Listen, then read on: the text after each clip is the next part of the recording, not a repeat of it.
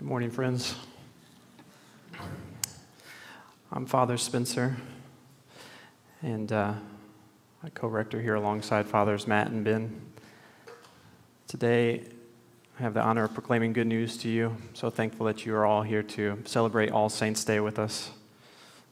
So, in the name of the Father, the Son, and the Holy Spirit. Today, we proclaim the good news that Christ, the beginning and the end, the God who weeps and who also wipes away every tear, the God who dies and also swallows up death forever, is rehumanizing us. Instead of just coping with death, he is empowering us to be present to it without being overcome by it. Today, receive his empowering presence as we walk through life on our way to resurrection. All Saints' Day is celebrated on November 1st each year, the day after Halloween. Because we weren't together on Monday, we observe it and celebrate together today. It's a day set aside to honor all the saints of the church, those unknown and known, those who have gone before us. In celebrating those who have gone before us, we are forced to confront death and forced to confront what comes next, what lies ahead of us.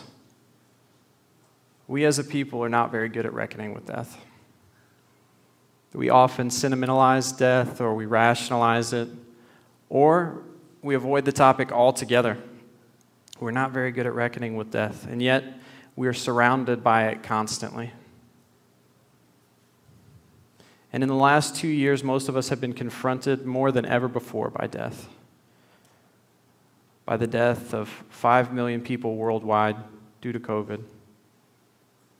We've been confronted by the deaths of 750,000 fellow Americans due to COVID. We've been confronted by the deaths of family members and friends. We've experienced shocking and devastating losses. We've experienced the loss of relationships, the loss of normalcy, lost time. I've encountered so many people in the last couple of weeks that have found themselves telling people, We just moved back to Indianapolis. And then they would realize, Oh, actually, we moved here at the end of 2019.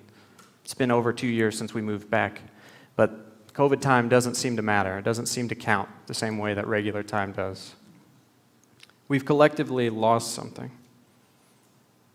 This morning in our GroupMe, we were confronted with death once again as Joel shared that his uncle Don passed away. It seems like a constant flood of loss has been confronting us. We try our best to keep the peace with death by saying that it's just a part of life. We say, it happens. It must have been their time. God must have wanted another flower up in heaven depending on how much time has gone on, we start to ask, Are you ever going to move on? Friends, as Christians, we are not called to keep the peace with death or to make peace with the reality of death that's around us. We are not called to make peace with suffering, death, and injustice. We have got to find a way to live faithfully present to the reality of this loss, these pains, this injustice, and death around us while also moving towards the reality of life in the kingdom of God, where there will be no loss, no pain, no injustice, no tears, and no death. Church, we need a resurrection today. Our Old Testament passage in Isaiah declares, it starts off, it says, on this mountain, the Lord is preparing a feast for all people, a rich feast of choice and aged wines. It says, On this mountain, he will swallow up the veil that is veiling all people, the shroud that is enshrouding all nations. It says, He will swallow up death forever.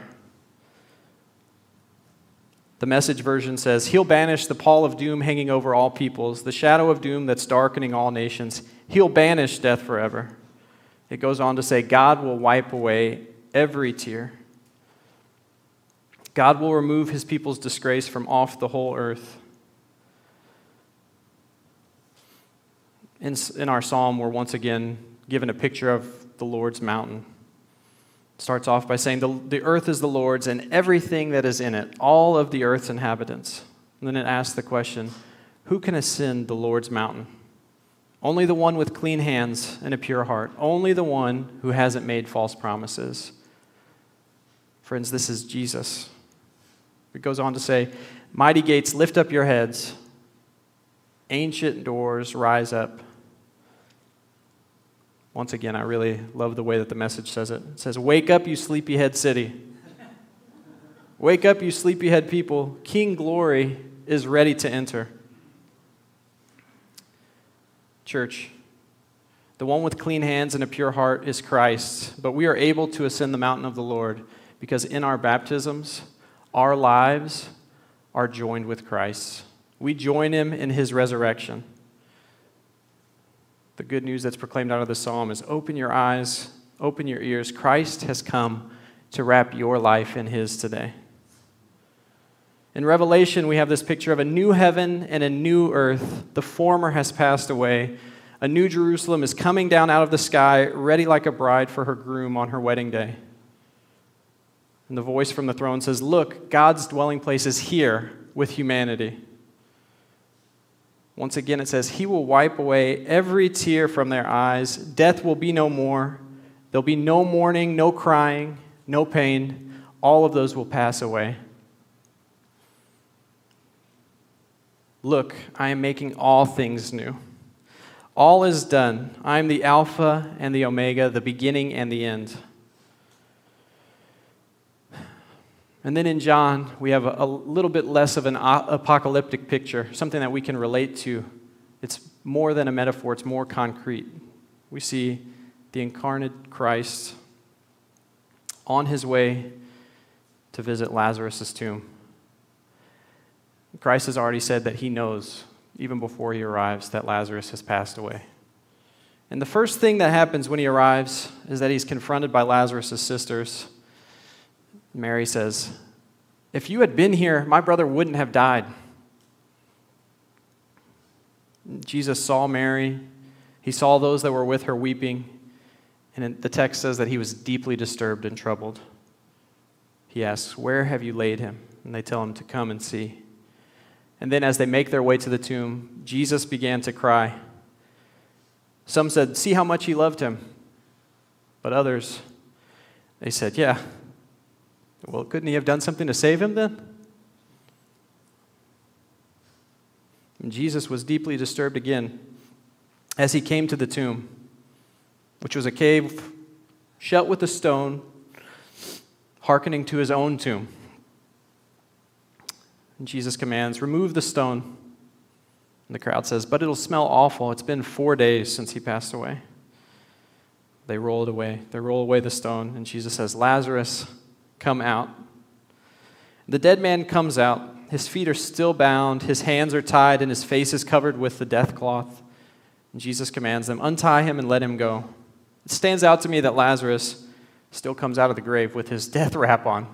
Because if you're going to raise the dead, it seems like I mean, I've seen enough rapture movies.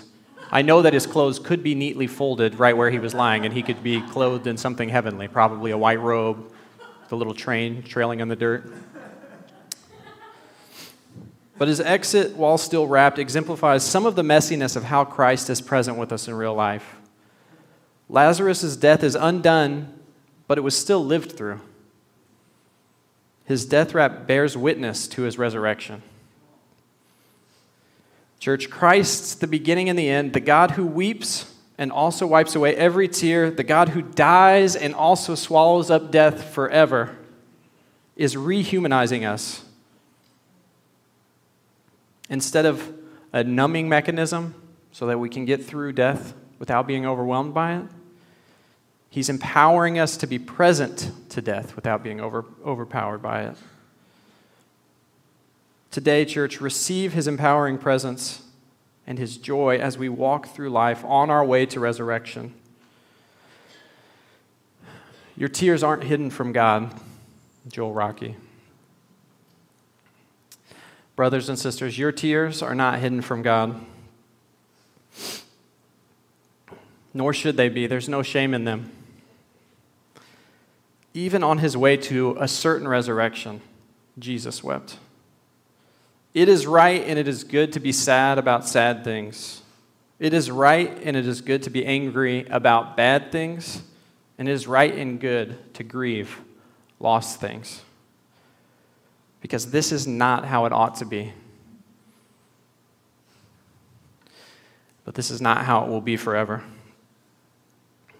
Just as we will make no peace with oppression, we are not called to make peace with death. We are, after all, a resurrection people. We are empowered by the Holy Spirit and the promise of the resurrection to walk through death, present to the pain we feel and the pain that others are experiencing around us, but without being overcome by it. We don't have to avoid or numb or try to make sense of it logically somehow. Christ is meeting you in the reality of what you have lost. Christ is meeting you in the reality of what you have suffered.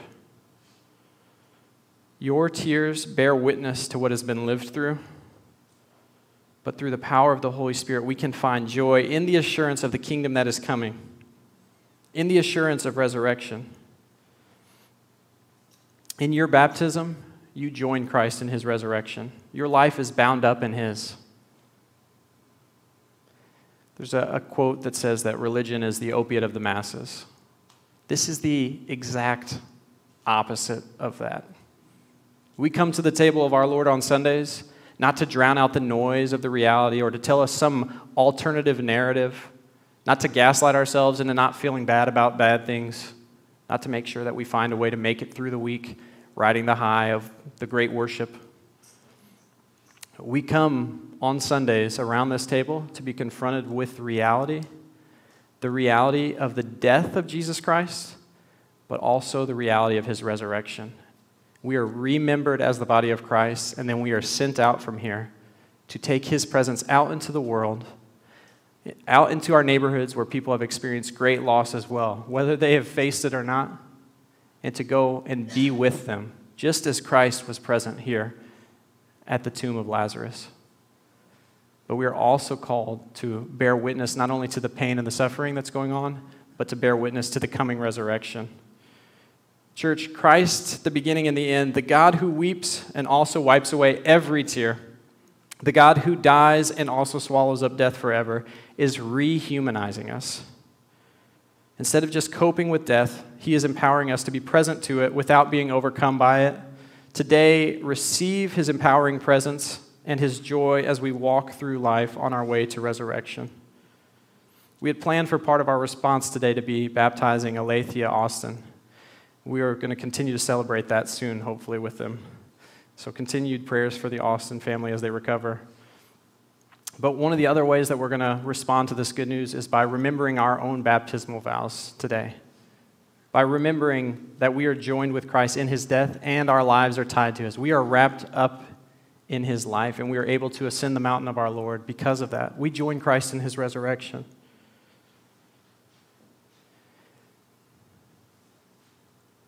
Church, today receive Christ's empowering presence and his joy as we walk through life on our way to resurrection.